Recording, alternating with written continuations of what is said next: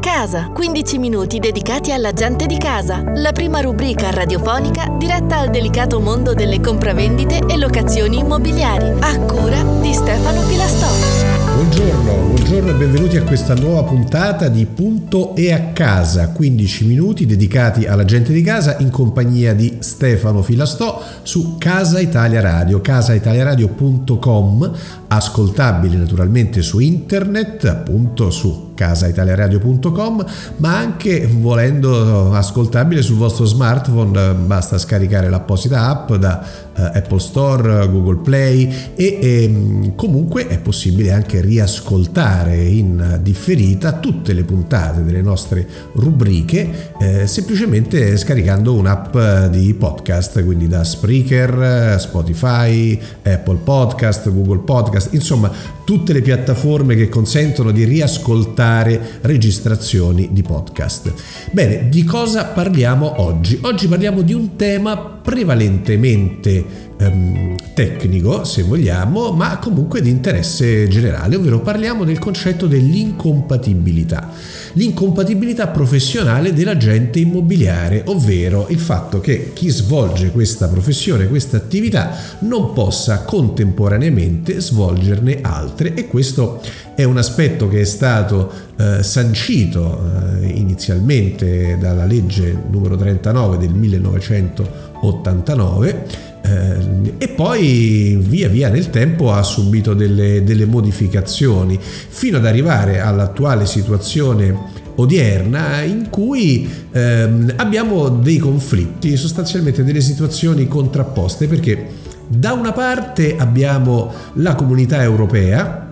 che eh, sta cercando in qualche modo di semplificare l'accesso a determinate professioni. Con lo scopo di semplificare l'accesso a determinate professioni prevede anche in qualche modo, come dire, la riduzione del campo di incompatibilità atteso che chiaramente eh, per la comunità europea non è facilissimo ehm, essere in grado di allineare sotto un, un'unica lente di ingrandimento le diversità che compongono ogni singolo paese che fa parte appunto della comunione. Eh, e in Italia noi sappiamo che abbiamo delle eh, particolari rilevanze sotto il profilo del diritto civile, sotto il profilo del diritto urbanistico, sotto il profilo insomma di tutti quegli aspetti che riguardano il settore immobiliare per cui ehm, è stato istituito appunto uh, un ruolo che poi è stato uh, soppresso ma comunque sono rimasti i requisiti necessari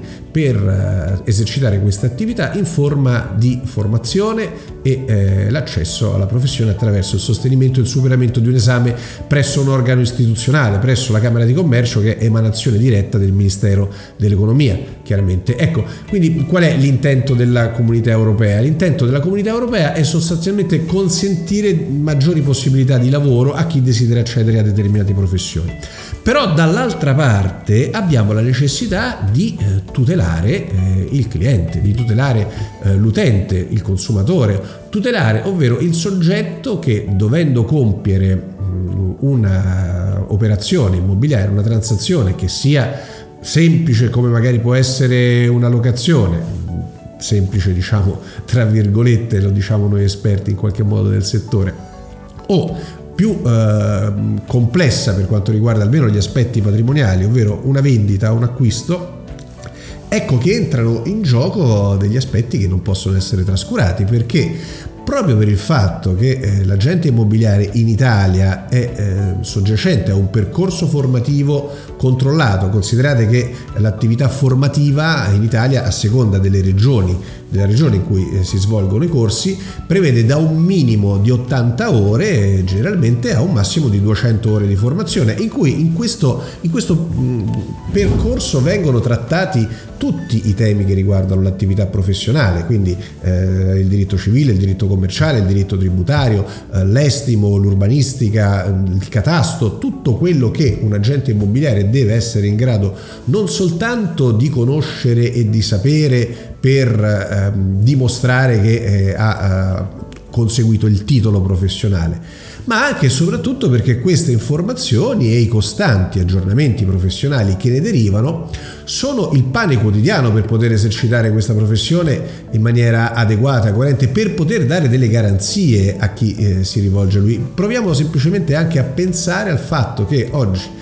una persona che deve magari acquistare un immobile deve essere intanto eh, certo del titolo di provenienza, ovvero del fatto che chi lo venderà a lui, che non è magari il soggetto che glielo propone direttamente, perché il soggetto che glielo propone è l'agenzia, ma chi poi lo venderà, cioè il proprietario, deve essere in possesso di titoli di possesso legittimi, di titoli di proprietà legittimi, non contestabili chiaramente. No? Ecco, se semplicemente apriamo una parentesi e io dico una parola, donazione, molto spesso le compravendite per immobili che provengono da una donazione, cioè da un regalo che si fa in famiglia, possono presentare delle criticità. Delle criticità perché? Perché nel nostro ordinamento giuridico, siccome la donazione è considerata a tutti gli effetti un'anticipazione di una futura eredità, allora ci possono essere le lesioni di legittima e quindi possono esserci dei problemi. Ecco, un agente immobiliare professionale deve essere preparato a rispondere a questi temi eh, perché non soltanto li ha studiati ma perché è in grado di interpretarli correttamente, perché è in grado di interagire correttamente anzitutto con il proprietario dell'immobile che magari deve, deve vendere e poi deve essere in grado di condurre il futuro acquirente, il probabile acquirente ad una mh, compravendita eh, assolutamente serena e tranquilla e ad esporgli in maniera trasparente tutto ciò che è necessario sapere per poter arrivare a quel risultato. E non dimentichiamo che eh, in Italia più dell'80% delle famiglie vive in una casa di proprietà e sostanzialmente parliamo dell'asset, dell'investimento, del patrimonio più importante delle famiglie italiane. Da noi la proprietà si tramanda di generazione in generazione ma eh, siamo molto legati a, a, all'aspetto immobiliare del nostro, del nostro, patrimonio. Così come anche è fondamentale riuscire a poter aiutare una persona che deve compiere un'operazione di compravendita nel capire che cosa significa quando l'operazione magari si deve concludere con l'assistenza di un finanziamento, con l'assistenza di un mutuo e senza entrare nelle competenze che riguardano un'altra figura professionale che è quella dell'agente in attività finanziaria o del mediatore del credito piuttosto che del dirigente bancario che poi è il soggetto che deve in qualche modo eh, consentire l'erogazione del finanziamento ecco quelle sono attività che eh, possono eh, toccarsi con quella dell'agente immobiliare, possono tangersi con quella dell'agente immobiliare, ma che richiedono competenze eh, del tutto diverse, eh, molto, molto specifiche. L'agente immobiliare certo che ne deve sapere di questi aspetti, di aspetti finanziari, deve sapere eh, come rispondere per quanto riguarda il bene oggetto di garanzia, il valore di una perizia, eh, un'ipoteca, ma certo deve essere in grado di garantire che la sua attività professionale possa essere utile al soggetto a cui rivolta perché rimane nel perimetro delle sue competenze senza invadere, senza sconfinare in ambiti che non lo riguardano. E questo anche perché bisogna evitare un conflitto, un conflitto di interessi. Recentemente c'è stata una sentenza di un TAR, TAR dell'Emilia Romagna,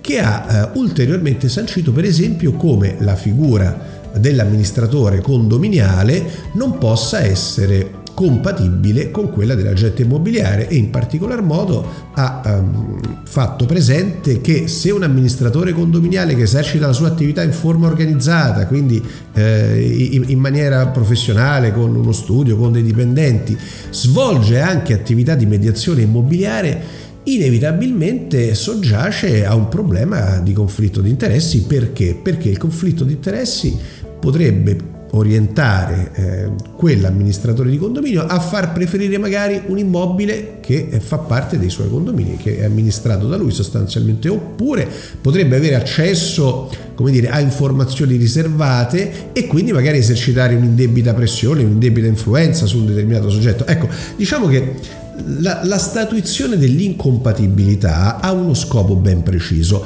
ha quello di evitare che ci possa essere un arbitrio del tutto soggettivo rispetto a una norma. La norma ti mette in condizioni di evitarli gli errori. Del resto ehm, io non ho mai visto un, un, un, un professionista ehm, potersi occupare di cose che eh, pur se magari affini alla sua attività principale sono, sono molto diverse. Se uno fa il commercialista, fa il commercialista, se uno fa l'avvocato fa l'avvocato, se uno fa il notaio fa il notaio eh, e se uno fa l'agente immobiliare fa l'agente immobiliare chiaramente. Certo, oggi eh, sappiamo che eh, la comunità europea ci chiede più facilità nell'accesso alle professioni, allora noi dobbiamo concentrarci da questo punto di vista non tanto sul fatto di eliminare o abbattere quelle eh, necessarie barriere all'ingresso della professione che costituiscono l'elemento di tutela per il consumatore, per il cliente, per l'utente, perché ti costringono in qualche modo ad avere a che fare con un soggetto preparato. Dobbiamo facilitare i percorsi formativi ed è questo quello che le associazioni di categoria, tutte, sono eh, orientate a fare, ovvero a consentire che oltre ai, ai, corsi di formazione, oltre alle verifiche interne per accedere alla professione e quindi magari anche eh, all'esame camerale, si possono pre- prevedere per esempio dei, dei, percorsi di tirocinio all'interno proprio delle imprese. No? Questo eh, tra l'altro fa parte di un famoso decreto ministeriale, il, il decreto 57 del 2001, che prevedeva appunto percorsi tirocinanti,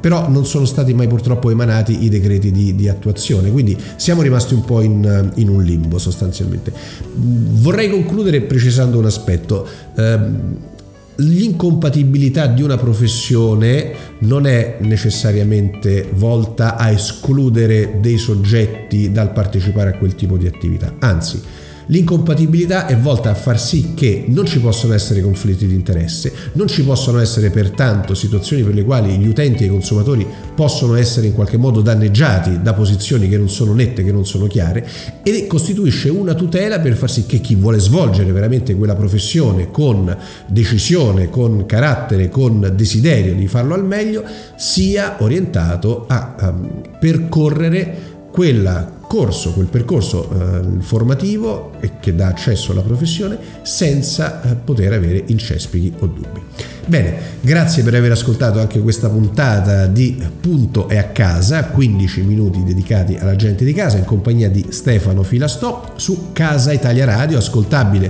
su web casaitaliaradio.com, sul vostro smartphone scaricando ovviamente l'apposita app, quindi potendo portare sempre con voi la nostra radio, su Apple Podcast eh, per eh, quanto riguarda il riascolto ehm, dei podcast, su Google Podcast, eh, su Spreaker, su Spotify, insomma insomma ne avete veramente eh, di tutto e di più. Vi ringrazio e vi auguro veramente una buona giornata. Punto e a casa, 15 minuti dedicati alla gente di casa, la prima rubrica radiofonica diretta al delicato mondo delle compravendite e locazioni immobiliari, a cura di Stefano Pilastò.